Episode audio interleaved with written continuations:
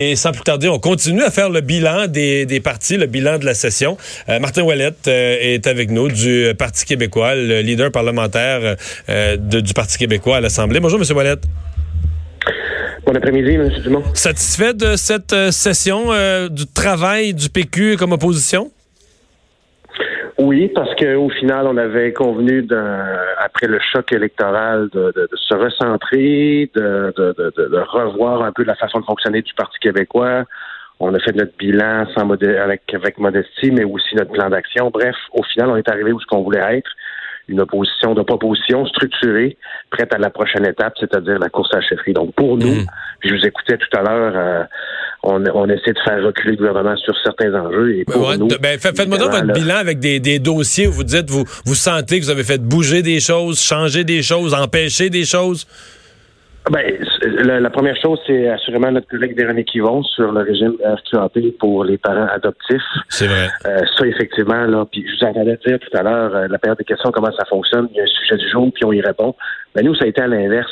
On a mis ce sujet-là et par la suite, les médias ont embarqué, puis c'est là que le gouvernement a reculé. Fait que des fois, on réussit, dans certains cas, à, installer une trame narrative qui fait que ça n'a pas de bon sens, puis le gouvernement, avec la pression, avec la mobilisation, avec les médias, n'a pas le choix de reculer. Fait que on l'a fait avec, avec Véronique Yvon.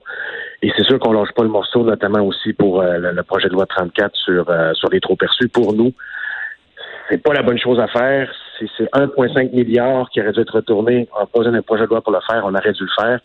Donc, de ce côté-là, on, on lâchera pas. Et, et, je pense que le gouvernement aurait dû nous entendre, nous et les oppositions, c'est-à-dire de scinder son projet de loi.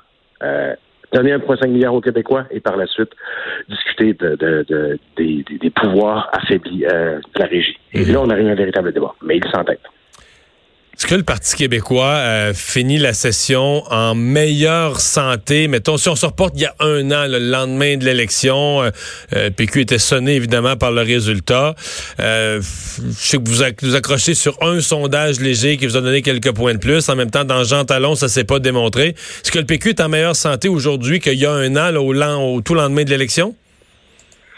Oui, absolument. On a fait un, exercice aussi de conscience. On a pris acte du résultat de l'élection et on s'est demandé quelle était la meilleure façon de, de répondre aux aspirations des Québécois et des Québécoises. Et par notre action, par, notre action politique, pardon, par la présence des collègues, même si on est juste neuf, pas juste à l'Assemblée nationale, mais dans les circonscriptions, on a pu être, on a pu être capable, pardon, de porter notre message et porter un message fort pour les régions du Québec, à savoir que on est toujours un parti pertinent, on a toujours la cause la souveraineté à cœur, mais surtout, on a un projet plus grand que nous et on, ne lâchera pas cet objectif-là.